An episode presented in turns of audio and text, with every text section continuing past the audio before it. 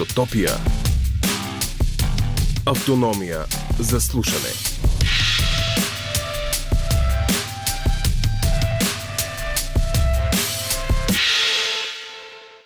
Вече слушате подкаста на Изотопия. Предаването, което звучи всеки четвъртък от 10 вечерта до полунощ по програма Хоризонт на Българското национално радио. Този епизод сме посветили на унази порода светли хора, които ни вдъхновяват за човешкото възкресение, възможно всеки ден. Първо отскачаме до Дряново, за да ви запознаем с Стефан Иванов. Съвсем млад, неговата обещаваща спортна кариера е пречупена от катастрофа с мотоциклет. Стефан се възстановява дълго и мъчително. В трудния период започва да рисува ретроавтомобили. Днес вече представя историята на Лаурини Клемент по света и у нас, чрез книга с хиляди иллюстрации. Разказ с аромат на бензин, който Стефан не може да усети, но пък може да сподели. Ще ви разкажем и приказка за козунаци без козунаци и за яйца, но не боядисани, а от нещастни кокошки, снесени и опържени за 8 март преди 38 години.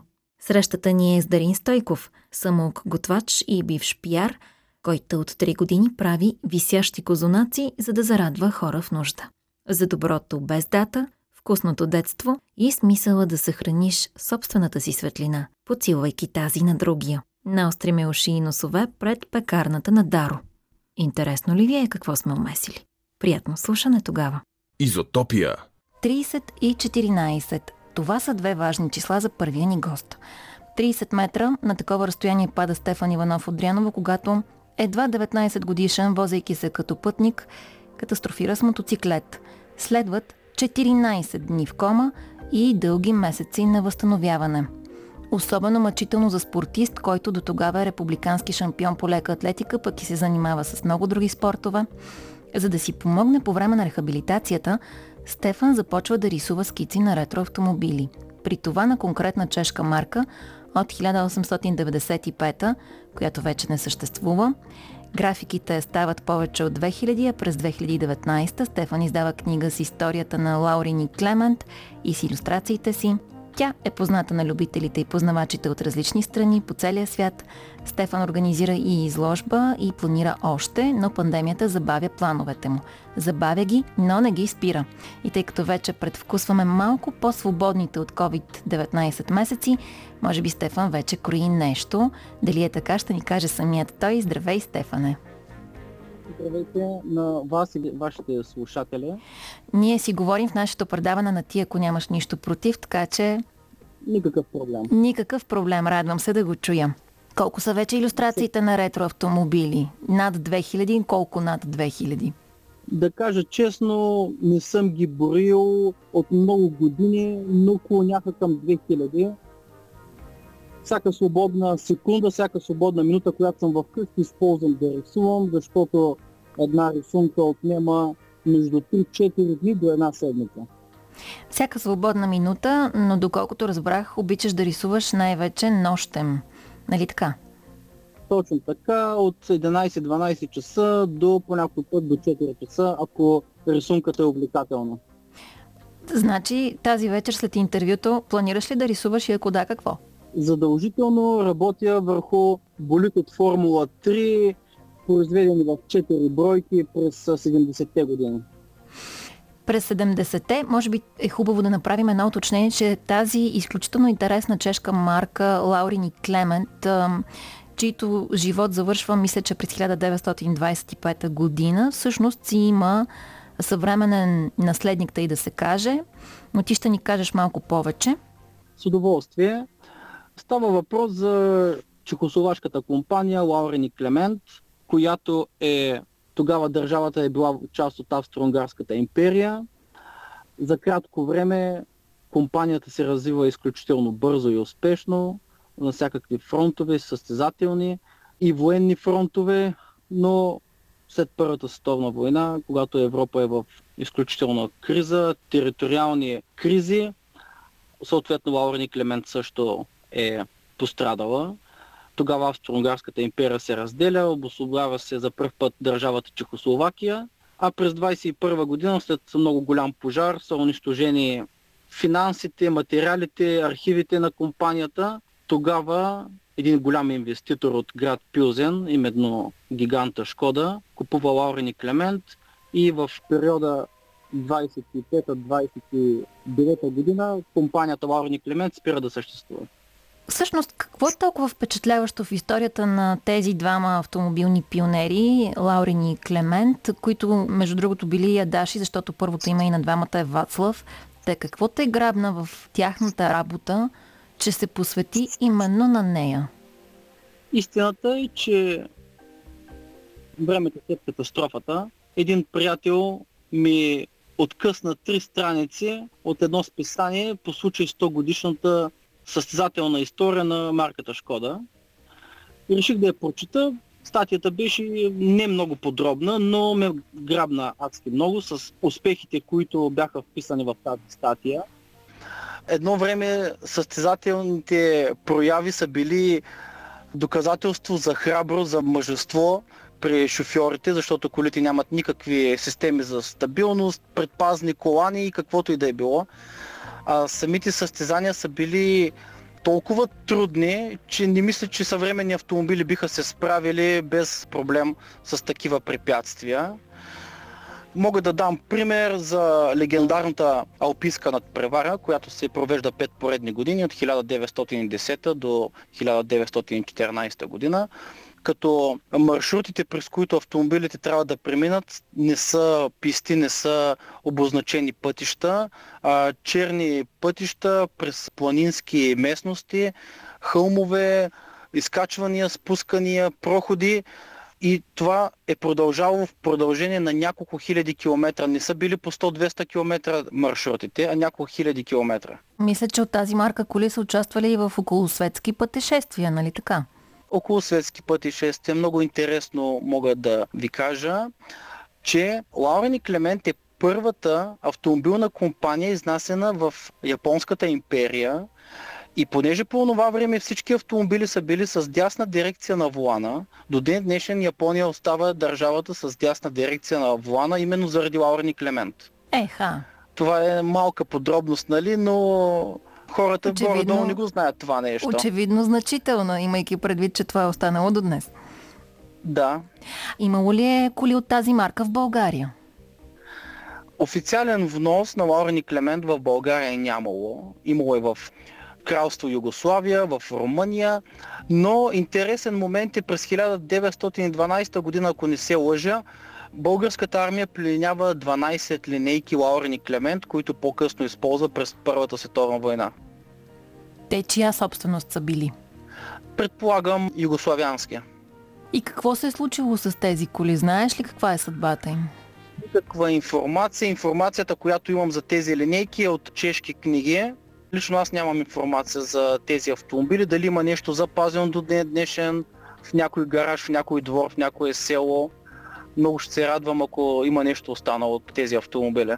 Добре, ако някой от нашите слушатели случайно знае да се свърже с теб, ти си достъпен и онлайн, имате във Фейсбук да ти разкажем. И ние също ще бъдем любопитни да разберем.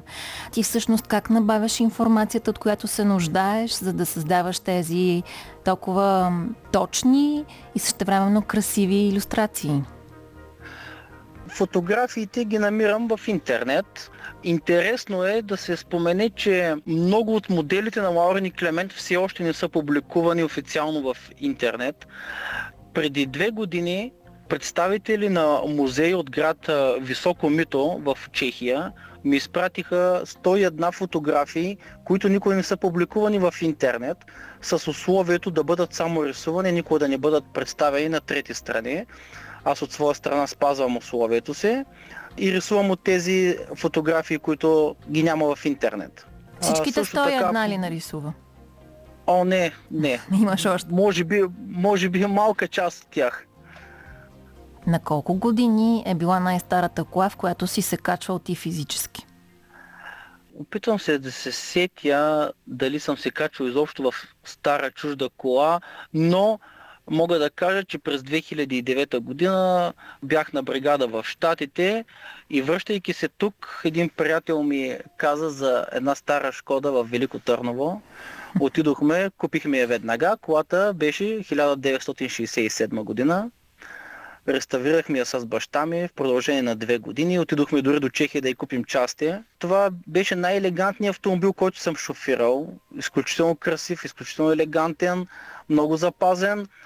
И за щастие автомобила в момента е собственост на ретро-музей Варна защото дойде момент, в който не можех да поддържам няколко автомобила, а това беше най-доброто решение, което можеше да бъде взето. Тоест всички можем да го видим и да знаем, че тази кола в този музей е на Стефан.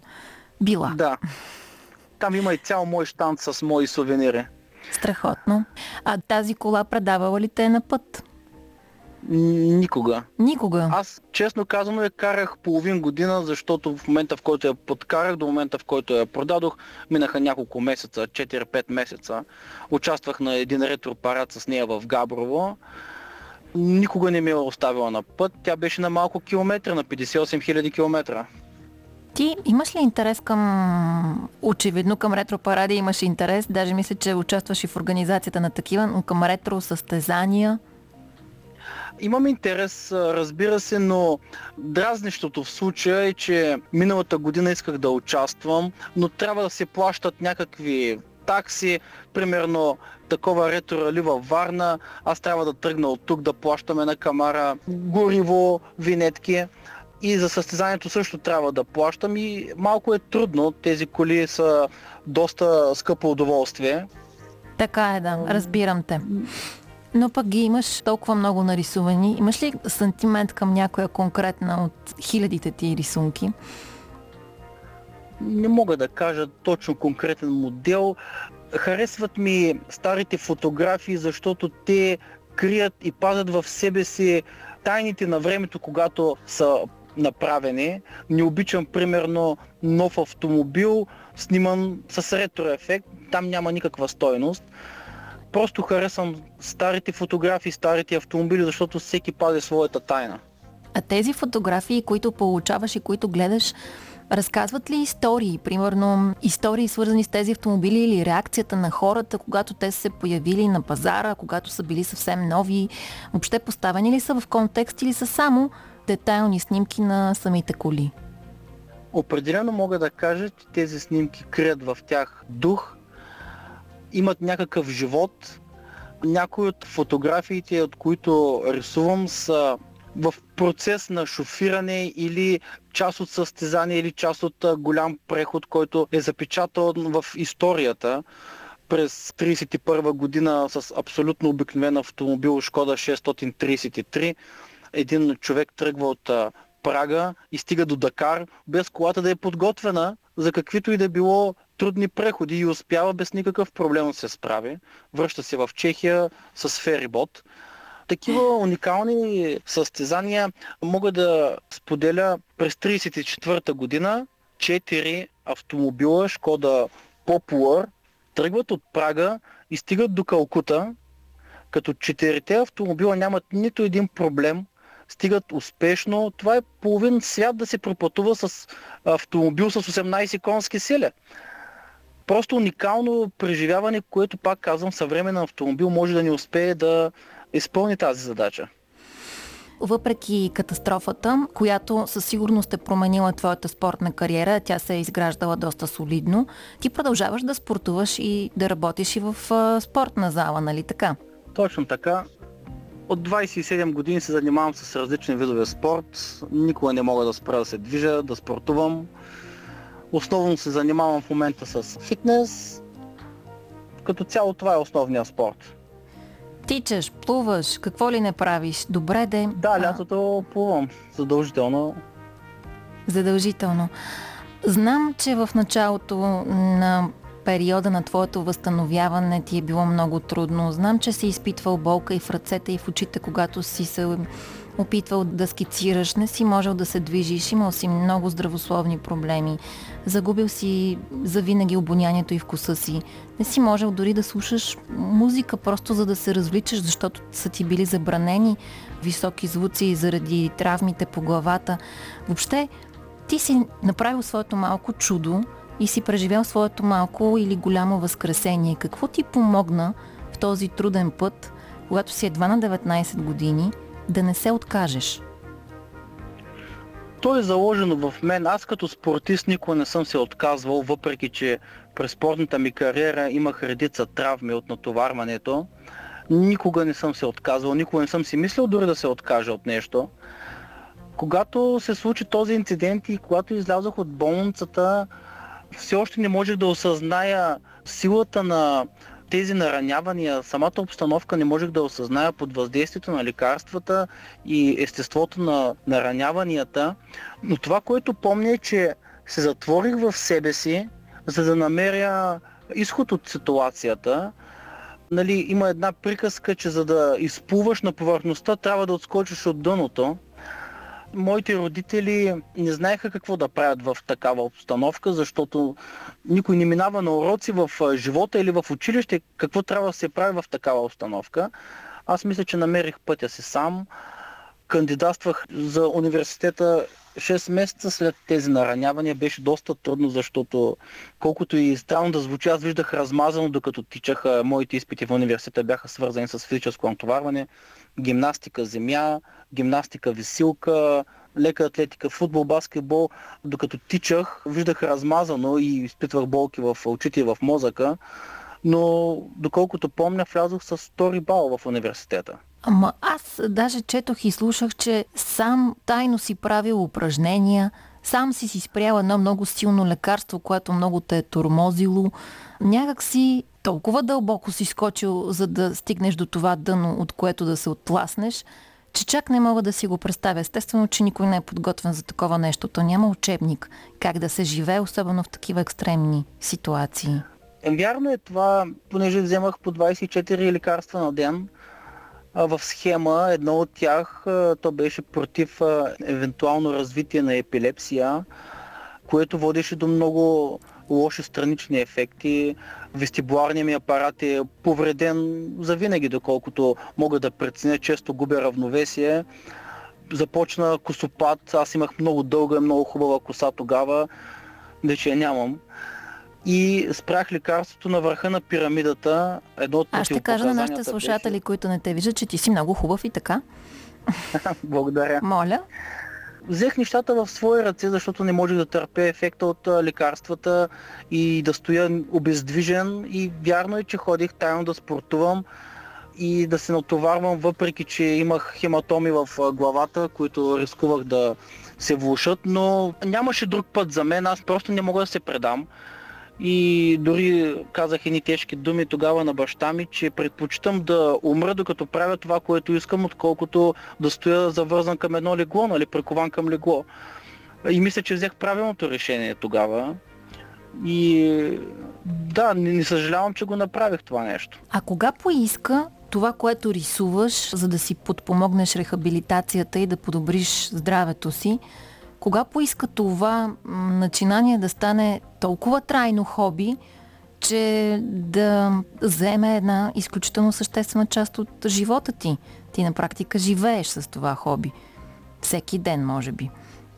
Всеки ден, всяка вечер. Всичко започна с една рисунка. Хареса ми резултата, направих втора. Реших различни модели на компанията да нарисувам и като всяка една друга идея, тя почна да се надгражда с нови идеи, нови идеи. И в един момент си казах, защо не започна от началото, първия модел, но съответно с първия модел аз трябва да чета и за компанията, защото трябва да бъде описан. И тогава това са като едни вратички, които се отварят и цял един свят излиза на среща. И неусетно просто рисунките станаха десетки, стотици тогава дойде идеята да систематизирам всичко по хронология и да издам първата си книга, която проследява историята на Лаурен и Клемент, както казахме по-рано, от създаването до нейния край. В кои държави Жалко- я имат книгата? Има хора, които я притежават. Продал съм от книгата на хора във Франция, Великобритания, Нидерландия. Една 100% е стигнала до щатите, до института Ревс в Флорида, чрез един а, посредник от а, Великобритания, на който продадох две. Едната той ми каза, че ще бъде дарена в музей за автомобили в Англия, а другата заминава за института в Флорида, Ревс. Този институт има за цел да изучава историята на автомобилите, да я предава на хората, които са посетители. Той е своеобразен музей и място за хората да се образоват на тема ретроавтомобиля. Коя е най-голямата ти мечта, свързана с ретроавтомобилите? Това, което в България може да се направи и нито едно правителство, доколкото ми е познато, не го прави, е да даде ясен статут на ретроавтомобилите в България. Те са историческо и културно наследство на нашата държава, без значение от происхода си, от коя държава произлизат автомобилите. Много е тъжно, когато българи, собственици на ретроавтомобили, продават колите си зад граница, защото там се оценяват високо и реално. Мисля, че ретроавтомобилите в България трябва да бъдат смъкнати от всякакви данъци, като изключим гражданска отговорност, защото никой не е застрахован на пътя. Но това винетки, това прегледи, това данъци на общините, които за мен са си откровенна кражба за автомобили, които се изкарват през уикенда или през пролетно-летния сезон, си е чисто престъпление. Трябва да се стимулира тази дейност, защото, както казах по-рано, това е много скъпо хоби и е много интересно в същото време. Когато се прави ретропарад в един град, съответно ние подпомагаме економиката на града, докато трае ретропарада, защото идват хора, поръчват си, сядат, пият кафе, хапват, купуват си сувенири. Ето как по елементарен и забавен начин и интересен се стимулира економиката на едно населено място. Трябва да се помисли определено за статута на ретроавтомобилите в България.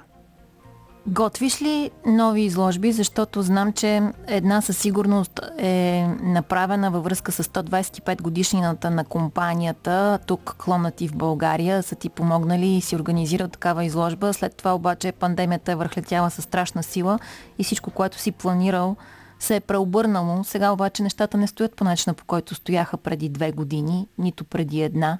Какво кроиш? Точно така, през 2020 година по самоинициатива открих изложба по случай а, 125 годишната на компанията, която се оказа, че мисля, не съм много сигурен, но мисля, че това е единственото в света отразяване на този юбилей, защото и в Чехия бяха под много строги мерки, заключени всички и там не мисля, че са го отбелязвали. Това, което глася също в партньорство с българското представителство на компанията, е изложба в София, като има огромен шанс тя да бъде в изложбената зала на Министерството на културата. Водя преговори, опитах се да се свържа с министъра на културата, за сега безуспешно, но чрез посредник имам а, контактите на министър-председателя и доколкото знам той проявява интерес това да се случи. Ще Е, за бъде доста интересна министър-председателя ще необичайна трябва да изложба. почакаш малко да ти кажа, защото има доста натоварена програма министър-председателя. Може би министъра на културата е по-постижима цел. На мен ми трябва зелена светлина, всичко останало ще се нареди. Зелена светлина на всички пътуващи с и без ретроавтомобили. Добре, очакваме такава изложба, а в други градове? В други градове надявам се да получа покана от някой град, някой ден, защото пак казвам, в големите градове има много силни ретро среди. Хората биха изявили желание да видят нещо подобно. Не искам да звуча самонадеяно, но това, което правя аз, е единствено по рода си в целия свят. Никой преди мен и никой след мен няма да направи подобно нещо. Така че малко в или Чехия? много ще е уникално в който и град да направя изложба. А в Чехия бил ли си? Бил ли си по местата, където тези коли са се произвеждали? Изработил съм си име в Чехия.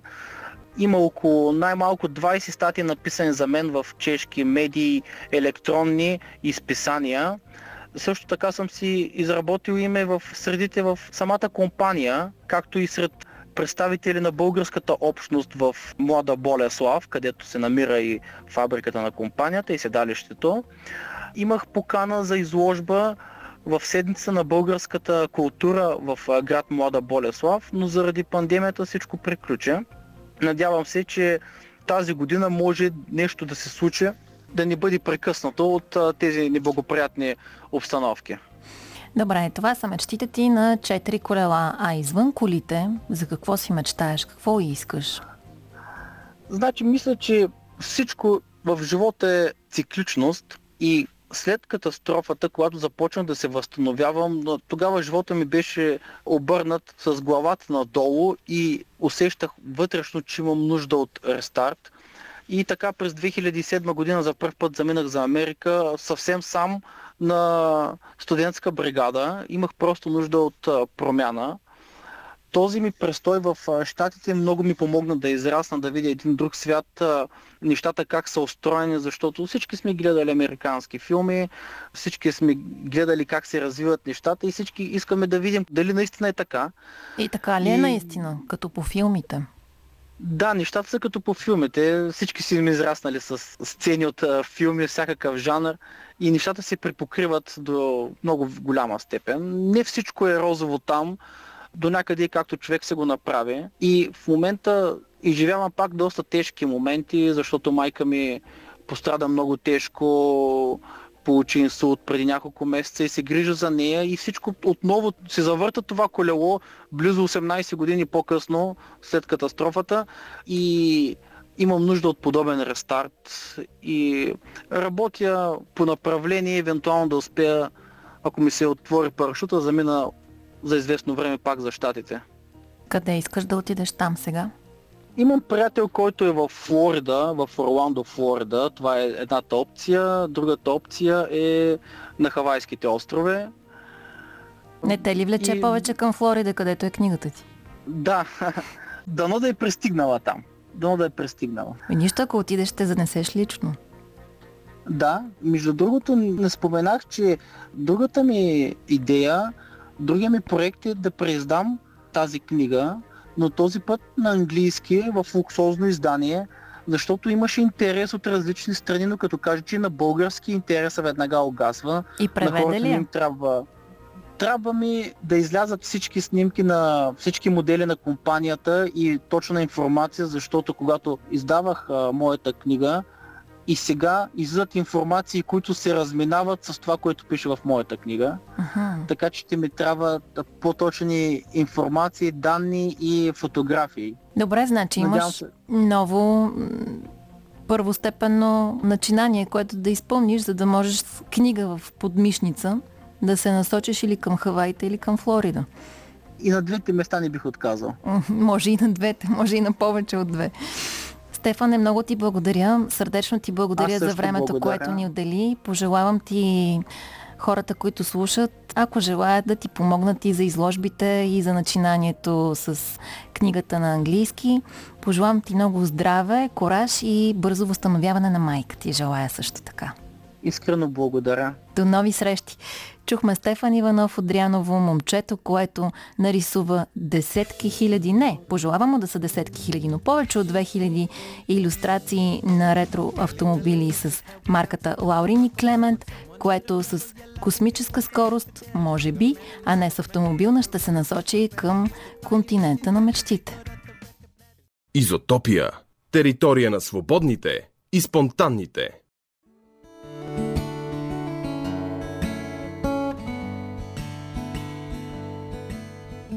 Силвия. При нея отиде първия козунак. Таткото в семейството е починал, бабата е на 73 и е в тежко състояние в болница. Да, с коронавирус. Таня е налегло от 15 години. След травма на прешлените развива спинална дистрофия и не може да се обслужва сама. Живее с дъщеря си и малкият Джовани, който винаги е до нея. Роси страда от множествена склероза и е напълно прикована към леглото. Страхотен човек, с много силен характер. С месеци не излиза, защото живее на втория етаж, но няма нито асансьор, нито рампа. Доброволците от Елайтия извеждат понякога, дори са я водили в пещерата Саева дупка. Тя е на 80 години. Изоставена сама от дъщеря с проблеми с алкохола и от внук с проблеми с наркотици. Изоставена да плаща техен заем, за който отива половината и пенсия. Преди пандемията е почиствала офиси, за да си помага с парите. Виктор е активен млад човек, един от всичките 35-ма, за които се грижи фундация Светът на Мария. Той е участник в зимната олимпиада за хора с увреждания, която се проведе в Австрия и в лятната през 2019 в Абу Даби. Част е от екипа на Special Olympics България. Радо е най-високият и най-лъчезарният човек, с когото ни среща работата ни с Светът на Мария. Медицинските му документи показват 96% инвалидност, но заедно намерихме начин да е пълноценен човек, да работи в кухнята, да помага на майка си. Това са само част от историите, с които следващият ни герой се сблъсква от 3 години насам. От толкова прави така наречените висящи козунаци – Тоест, непознат влиза в пекарната му, плаща козанак за друг човек, а нашият готвач го умесва, изпича и дарява. Случайно или не, но той носи особено подходящото за целта име Дарин. Дарин Стойков е самоук кулинар. Преди години професионално се е занимавала с пиар и комуникация, но днес има собствена пекарна в сърцето на София. Именно там се замесва Великденското чудо. За три години кампанията е помогнала на болни и самотни хора, възрастни и деца, хора в нужда, хора с увреждания и интелектуални затруднения. Този април козунаците на Даро бяха за жените и децата избягали от войната в Украина. Помогнаха всички платили висящите лакомства. Помогнаха децата от Хюжанско, които събраха пари, както и доброволците и екипите на Мати Украина и Greenpeace България, които раздадоха козунаците. Получиха ги бежанци в София, Стара Загора и Доран Колак. Всъщност, през тази година Даро отбеляза рекорд. Изпече цели 194 козунака, повече от предишните две години. Същевременно бе сериозно охулен, защото избра да дари радост на бежанци, а не на българи. Въпреки обидите и подмятанията, той и самишлениците му не се отказаха и подсладиха живота на украинците. И защото в изотопия вярваме в доброто, което не се гневи, не мрази и не дели хората – Вярваме в упоритостта, трудолюбието и скромността, вярваме в светлината, силна да озари всяко мрачно ъгълче, ще ви заведем в пекарната на Дарин. Можете да я подушите още преди да влезете. Ароматът на вкусно се носи по улица Ангел Кънчев с приятно бавно темпо. И не, това не е история за козунаци. Или пък е история за козунаци, но без самите тях. Няма и боядисани яйца само няколко сурови, снесени от нещастни кокошки и опържени за 8 март през 1984 година. Мислите се, че се шегувам, обаче аз въобще не се. Сядаме с Даро пред пекарната, която някога съседите му гледали с леко недоверие. Собственикът поддържал спретнато, премитал редовно, през зимата чистил снега по няколко пъти на ден, о чудо, бил търпелив и съседите свикнали. Днес чистят и поддържат улицата заедно, за да е хубаво за всички. Ето с такъв човек умесихме няколко думи. Като си развиваш бизнеса, ти всъщност развиваш улицата, квартала, дестинацията, града, ако щеш. Имали сме случаи, просто хората, първото заведение, в което влизат, от самолета, буквално, сме ние. Как да му оставиш лошо впечатление на този човек, защото после ще му остане горчиво за целия град, не само за нас. Имахме един такъв случай. Пристигат момче и момиче, супер готини, сядат, хапват, тръгват да плащат. Три банкноти по 10 лева с образа на Георги Димитров. Оле! И аз казвам, че това нещо не е в обращение от може би 89-90 година някъде. И ги питам откъде са ги взели. И те казват, ми имахме една банкнота от 50 лева и с нея платихме на таксито и той ни върна с тези пари. Това е първото впечатление, което оставяш за града си. И аз директно казах, че просто няма да плаща тази сметка, защото не е окей. Okay. Кърмично пречистване на копърката. Ти да. не обичаш копър, не? Копър не. общо има с другото. Копър не и копърки. Ама така се беше случило. Сега таксиметърджията решил, че ще вземе и не 50 лева. Да. Та отваряхме сайта на БНБ, показваме банкнотите в обращение. То вярно, че бомбата не пада два пъти на същото място, ама им се случи пак да са подготвени. Да знаят кой е Георги Димитров. А инициативата за висящите козунаци, пак ли така я развиваше трудно? Всичко тръгна преди три години. Божидар се казва, да е жив и здрав. Първият човек, който просто остави пари да направим козунаци за хора, които не могат да си позволят, защото това беше първия велик ден на пандемията. София беше студено и мрачно и не знаеш какво ще се случи на следващия ден. А ние тогава си мислихме, че COVID се предава с поглед. Всичко беше утре ще умрем. Но той просто намери извади ни негови 50 лева, на което ние тогава а, нямаше 3 как... по 10 с Георги Димитров. Нямахме 3 по 10 с Георги Димитров да му върнем, пък той каза дайте ги на хора, които не могат да си позволят козунак това Великден. Та ние тогава пък решихме, че можем, не можем, ще го удвоим. И всъщност неговите 5 станаха 10. А защо можем, не можем? Ами защото той искаше да ни помогне на нас, помагайки на някой друг. Ама ние не считахме, че е редно да печелим от това. И затова казахме, че втория висящ козунак ще е от нас. Парите реално плащат продуктите и производството. А Божидар продължи ли да дарява висящите? Божидар даде и на следващата година. Живее някъде в квартала. Не съм го виждал от много време, може би не е в България вече. Но втората година ние не искахме да го започваме. Много хора ни питаха и ние винаги отговаряхме, пичове, това е ваша инициатива. Ние сме само хората, дето... Или не? Ако искаш да дойда малко по-късно. Ами, Затворена? Добре. Извинявай, Няма нищо. сеснахме ти редовен клиент е това. Да, и по име ги знам. Нямам проблем. Не искахме ние да го стартираме, защото аз не искам да вземам венци за тази инициатива. Ние сме просто изпълнители. Други хора решават, че могат да дадат пари за хора, които не познават. Ние сме медиатора. Да, идваш, плащаш, ние ще го направим. Ще намерим как да го дистрибутираме, ще намерим хора, на които наистина можем да помогнем. Колегите ти или ти, хората с които го правите ли, решавате при кого да отидат всяка година? Първата година стана толкова лавинообразно, че ние имахме нужда от партньор. Защото колкото и да знаем хората в квартала, които имат нужда, ние не познаваме 130 човека без дом или в затруднено положение. И тогава се обърнахме към фундации и партньори. Към Светът на Мария, които обгрижват хора с умствени и физически недостатъци, към фундация И аз мога. Те всъщност се обърнаха към нас и те ни казаха, пичове, можем да ви помогнем. На абсолютно доверие го направихме и не съжаляваме, че сме го направили. И фундация Дечица. Историята с фундация Дечица е от преди повече от 4 години. Имах тук едни редовни клиенти, които примерно за първият работен ден след нова година бяха поръчали 100 банички. И ние ги правим. Те си ги вземат, плащат фактура, всичко наред. И същата година за Великдена 100 малки козначета, може ли, не може ли, викам, може, няма проблем. Понеделник след Великден, неработен ден, идвам тук, нямаше никой. Улицата празна и аз пека козунаци. Отново. На хората им до тук дошло от козунаци, но аз пека козунаци. За да дойдат във вторник да си ги взема. И не дойдоха. Те неплатени, нещо не сме се били разбрали. Окей, няма значение. Тогава се обадих на Елица от Фундация Помощ за благотворителността в България, която познава фундациите на терен. Викам, Елицо, имам тук едни 100 козунака. Кажи какво да ги правя. И тя ми праща буги от фундация Лечица. Буги спира на улицата с колата, товарим вътре 100 козуначета и заминават при домове от семейен тип. Защото те с това се занимават.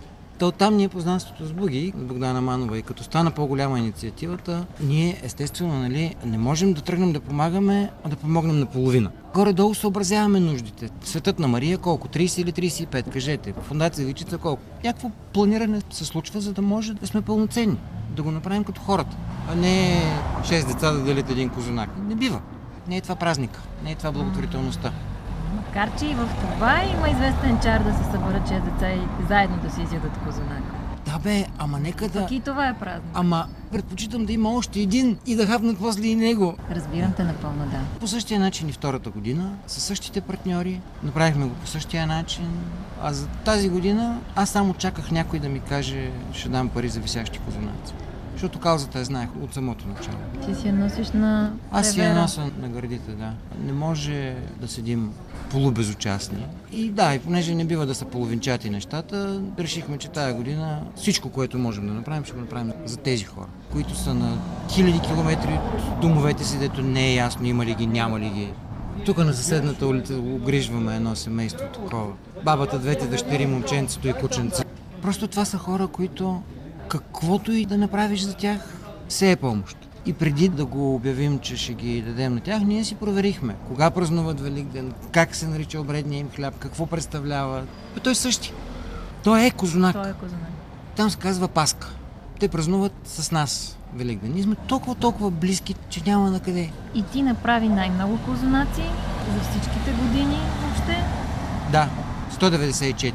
Сам ли ги направи всички? Аз, когато правя козунаци, предпочитам да съм сам. Така си разпределям нещата, така си организирам работата, че ми е по-лесно да съм сам. Първите два часа са нулеви, после започват по 20 козунака на час да се появяват просто и така. И То като в Алиса Да. страната на чудесата се Да. да хвърчат козунаци. И, и предпочитам да съм сам. Както казваше баба ми, фанал си тертипа, знам как да си го направя, така че да са хубави. И защо за толкова много козунаци? Тоест, най-много хора са искали да ти помогнат тази година Да, и толкова много критики отнесе едновременно. То стана видно. Нали винаги има някаква доза хейт или мрънкане. Ама защо ти сега така правиш? Ма защо на този? Защо на онзи? Защо не на другия, третия, петия, десетия? Но сега ми се струва, че е било най а, в момента беше най-видимо. Кампанията ни е малка. Ние не можем да помогнем на цялата страна. И го правим, защото трябва да го направим. Поели сме ангажимент. Даже втората година си спомням, дойдоха с закъснение пари. Имаше хора от чужбина, които бяха превеждали по банков път. А Великдена вече беше приключил, ние козунаците ги бяхме раздали. А тия пари хората са ги дали за козунаци. И ние, сега на своя глава, вярно, не спазихме волята на дарителя, но то беше май месец някъде. Всичките пари, които ни бяха дадени в повече, ние ги дадахме отново на фундация Дечита, за да направим абитуренските балове на абитурентите сираци, които завършваха в тая година. В София, в Търново, не помня още къде. Тая година нямаме такъв случай, но колкото и да сме малки, можем да помогнем. Направихме го, защото според нас това е редно. Това е начинът. И това са хората. Тия, дето идват да ми обясняват, идва ли са и тук? Аз искам, казва, да помогна, обаче искам да помогнете на българи. Видам, госпожо, нашата инициатива тази година е за украинци. Като искате да помогнете на българи, ей ви козунаците, купете, раздайте ги. Аз нямам проблем с това. Тя на същия ден дойде ми се извини. Разбра, че е реагирала по-остро, отколкото трябва. Защото, да, ние сме помагали на много хора в предните две издания на висящите козунаци. И на бездомни, и на сираци. Помагали сме на хора, на които не сме вярвали, че ще се наложи да помагаме. Хора, които са били с професии и в един момент на никъде. Имахме и такива случаи. Майката остава без работа, близнаците и голямото дете продължават да имат разходи. Трудно е. Трудно Това е беше. от първата година, нали? Те от първата година, да. Интересуваш ли се за историята на тези хора? Единственото, което искам да знам е, че са отишли при хора, които имат нужда от тях. Подробности за всичките им истории не ни касават. Ние затова се доверяваме на партньори, които си ги познават тия хора, знаят им и историите, и предисториите, и бъдещето най-вероятно. За нас е важно да отидат там, където трябва да отидат. Наистина да помогнат, а не да ги дадем на място, където вече се замерят с козунаци и портокали. Като човека, който ги прави, интересува ли те дали са им били вкусни на хората? В крайна сметка признанието за един майстор не е ли, ако си го хапнат с удоволствие и кажете, беше много вкусно. Много е нескромно да го кажа, Ай, но аз знам, че са много вкусни. Ние не ги правим по-различни от тия, които продаваме на клиентите си. Те са абсолютно еднакви. Даже днес ми на една дама от квартала каза, той си да ми дойде да купи вашите, бяха много хубави. Да, хубави са. Направени са с истински продукти, с тертип. И аз съм сигурен, че са били харесани, защото то няма какво да не му харесаш на моя космак. Също за обяд имате? Аз затворих добро. Ама на третия да знаеш, ще му отключим и ще му дадеш да То е отворено, не помня да. Рецептите променяш, знам. Да. И въпросът ми е, понеже явно имаш тренинг от първи клас за готвене чао. по празници и пържените яйца как са към лето господно 2022? Ако сега трябва да направя уния пържени яйца, дето правих на мама в първи клас за 8 март, и аз няма да си ги ям. Съвсем различно е. Последните 5-6 години през ръцете ми на месец минават около 3000 яйца и се отнасям малко по-различно към този продукт. Познаваме се. Знаем Мисъл, се. били са нещастни някога у нея кокошки. Много нещастни. Много нещастни. Все пак аз първи клас бях 84-та година. Действието се развива в Елхово, в триъгълника на смъртта, така наречен. Я ме осветли. Елхово Грудово звездец. Елхово Грудово звездец. Те точно триъгълник образуват. Това са трите гарнизона, където изпращаха най-опърничевите абитюренти да служат казарма. Аха. Това беше на границата с Турция. Турция беше враг. И баща ми беше комендант на гарнизона. Ние там живяхме едно известно време. Така. Върнах се преди 5-6 години в Елхово и гледам го. Това беше по-голямо на времето. Някак си. Друго е. Сегашните ми яйца няма да са нищо общо с уния за 8 марта 1984 година, но тертипа ми дойде от дядо. Дядо беше селския готвач. На времето сватби, кръщенета, изпращания, погребения. Това е много добра школовка, защото като има един такъв семейен повод и в общи линии се събираше половин село. Улицата се затваряше, нареждаха се едни пейки, маси и в общи линии в цялото село имаше едни 6-700 метални чини, които бяха постоянно в оборот. Все някой ги ползваше на някъде. И с дядо ми тогава много дисциплинираш това. Аз малък, ама помагам, правя каквото мога да направя. Тук ще са три казана корбан, тук ще са три казана ехния, там ще бъде другото. И много, много дисциплиниращо. Той ме е научил на основите. Лютеница бъркал ли си? Баба беше майсторката на лютеницата. Аз все още не мога да го правя това нещо, защото не е моето. Явно. Значи баба беше сладкарката, дядо беше готвача. Баба много и се отдаваха сладките неща, всякакви. Много ни огаждаше с брат ми, естествено. Та, козунаците тя ме научи, ама така с гледане. Тя ме гледа отстрани и аз ги правя.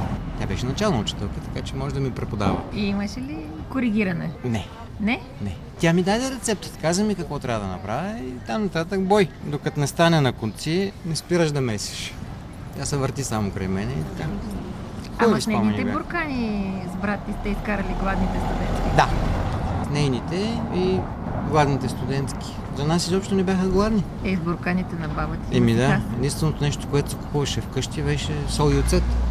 Всичко друго беше на самозадоволяване. Не сме имали само вол. Не сме гледали. И магари на село. Всичко друго имахме. Кози, прасета, кокошки, зайци, градини. От Не знам къде си ни даваха брашно. Ние го давахме на фурната, тя ни даваше едни купони. И ние с купоните ходихме си вземем хляб, без да го плащаме. Други времена. Да, преди месец някъде на един от кулинарните курсове, които водя. Някакъв човек трябва да обяснява пак за такива гладните зими. Викам, чакай малко сега, за Лукановата или за Виденовата зима говориш, нали, защото да знам какво е било по кое време. Изкарахме ги едната и другата. Ей, да променяме рецептите, яйцата. Променяме ги. Рецептата за мен е предизвикателство. Факт. Трябва да намериш начин да я щупиш, да я подобриш, да я ремонтираш, ако се налага. Защото аз винаги го казвам, продължавам да го казвам и даже и го преподавам. Сладкарството, пекарството не е грамове, милилитри, градуси и минути. Там са съотношения.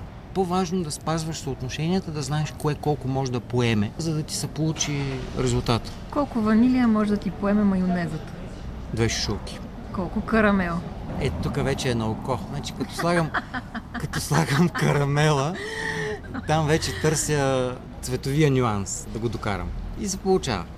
Какво беше още? Колко вино в... Половин литър в тортата. Половин и литър. колко кафе в... Не в шумката, а какво Кафе? беше? Да, в шунката е колкото кафе, толкова кафява захар, толкова сол. Ама в шумката. Да. Някак си цялото това вдъхновение и работа, работа, работа, работа, роди ли се ултимативната рецепта на века за пържени картофи? Да. И каква е? Два часа и половина на 85 градуса в вакуум и после 10 минути на бавен огън с масло. За сгъване... В вакуум. Да стане готов картоф. Космически картофи са това. Да. Няма ли? Аз повечето неща ги готвя на вакуум. Много, много красива технология. Какво е красивото за такива неуги като мене? Когато тръгнеш да готвиш месо, освен ако не го вариш на чорба, между 40 и 50% от теглото му се губи. Защото това му е естествената влага. Ти го виждаш, никато сложиш пържолата в тигана. Тя и в един момент, ха, наполовина. Когато я готвиш на вакуум, губиш 8%. Всичко, което Господ е решил, че трябва да сложи в този свински врат, то си остава там. И вкусът е съвсем различен. Текстурата е различна. То наистина се топи, защото то е свежо, крехко. Ти да. обичаш ли си хапваш? Аз много Не ми, хубав, не ми личи, ама да. Ама да. Рецептите подлежат на промяна и това е предизвикателството. Има ли рецепти, на които няма да посегнеш? Примерно рецептата за козунак или някоя друга рецепта на баба ти и дядо. Нещо, което отвътре не ти идва да го промениш. Хляба. Знам, че има много хора, които експериментират, шапка им сваля. С време на втасване, технология на втасване, видове брашна, процент влага. Много са променливите, които може наистина да промениш. Но аз хляба няма да го смена. Не експериментирам в тая посока, защото това е хляб. Какво значи това е хляб? Докато минава камион за моцарела. По-голям е от мен. Не мога да си слагам авторския почерк там. Не става. Не бива.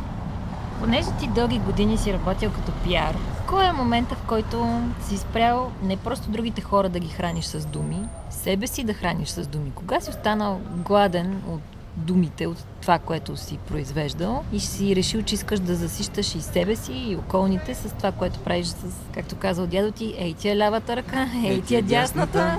Давай. Не съм сигурен дали има точен момент, някакъв вододелен. По-скоро няма.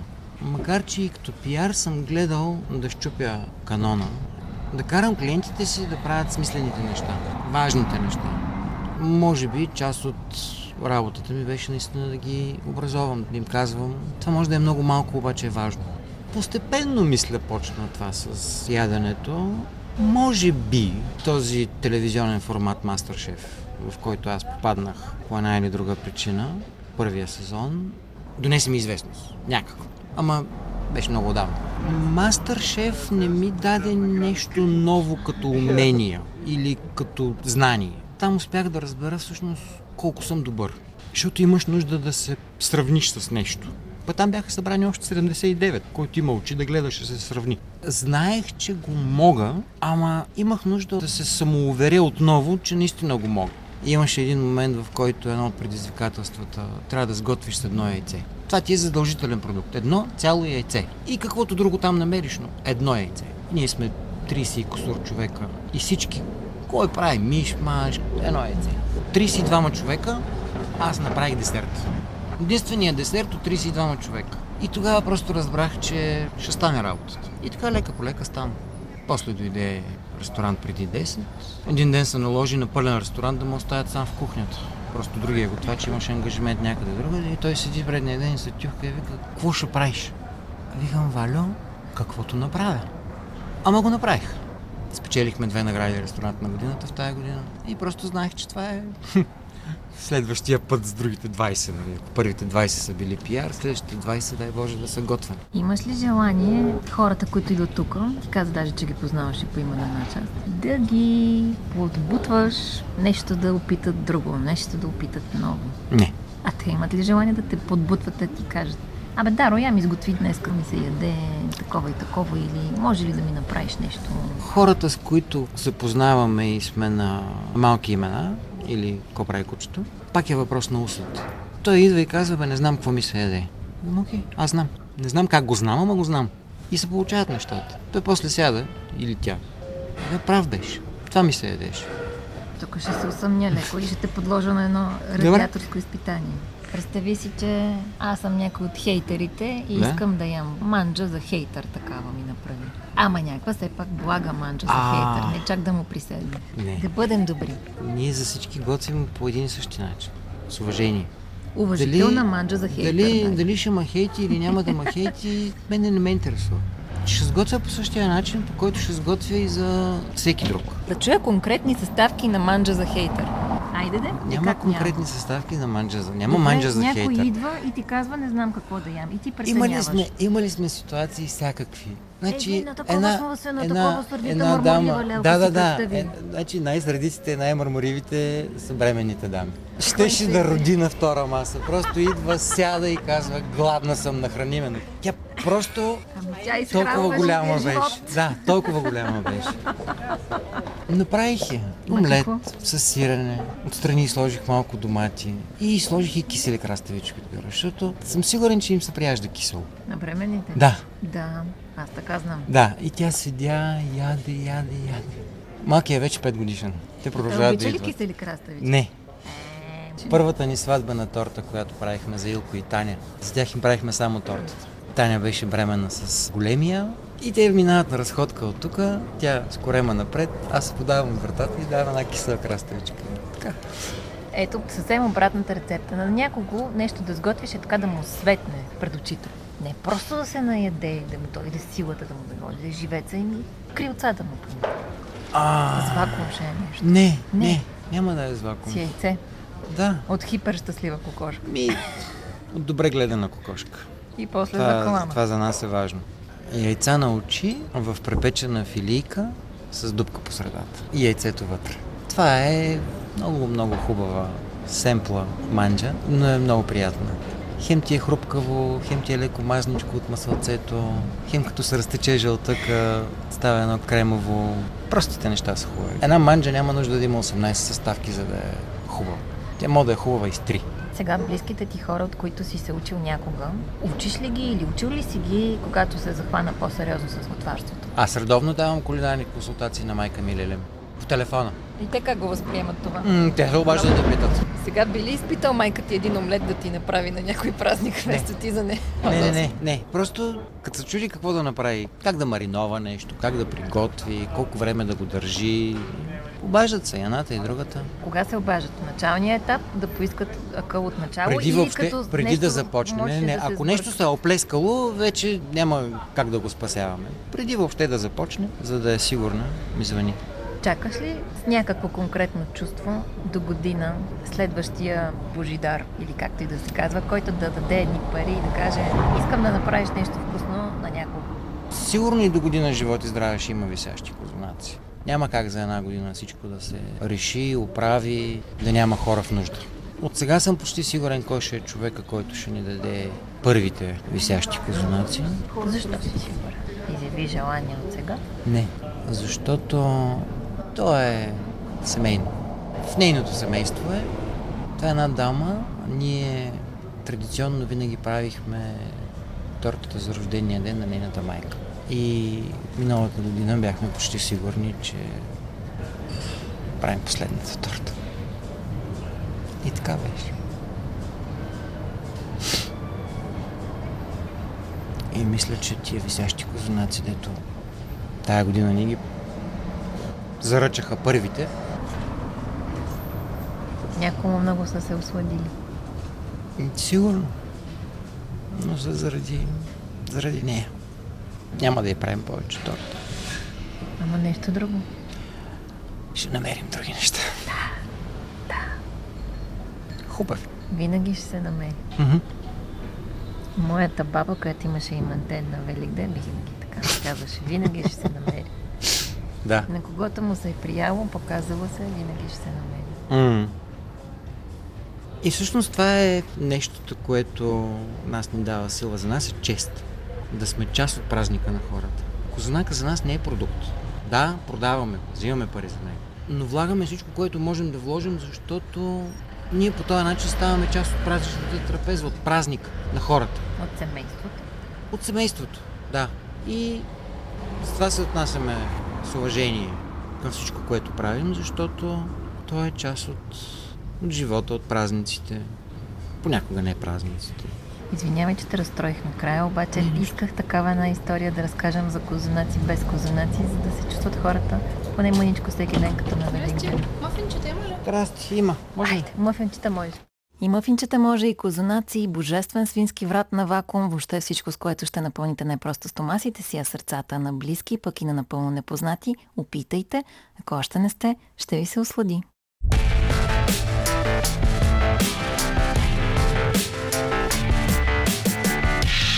Изотопия. Автономия за слушане.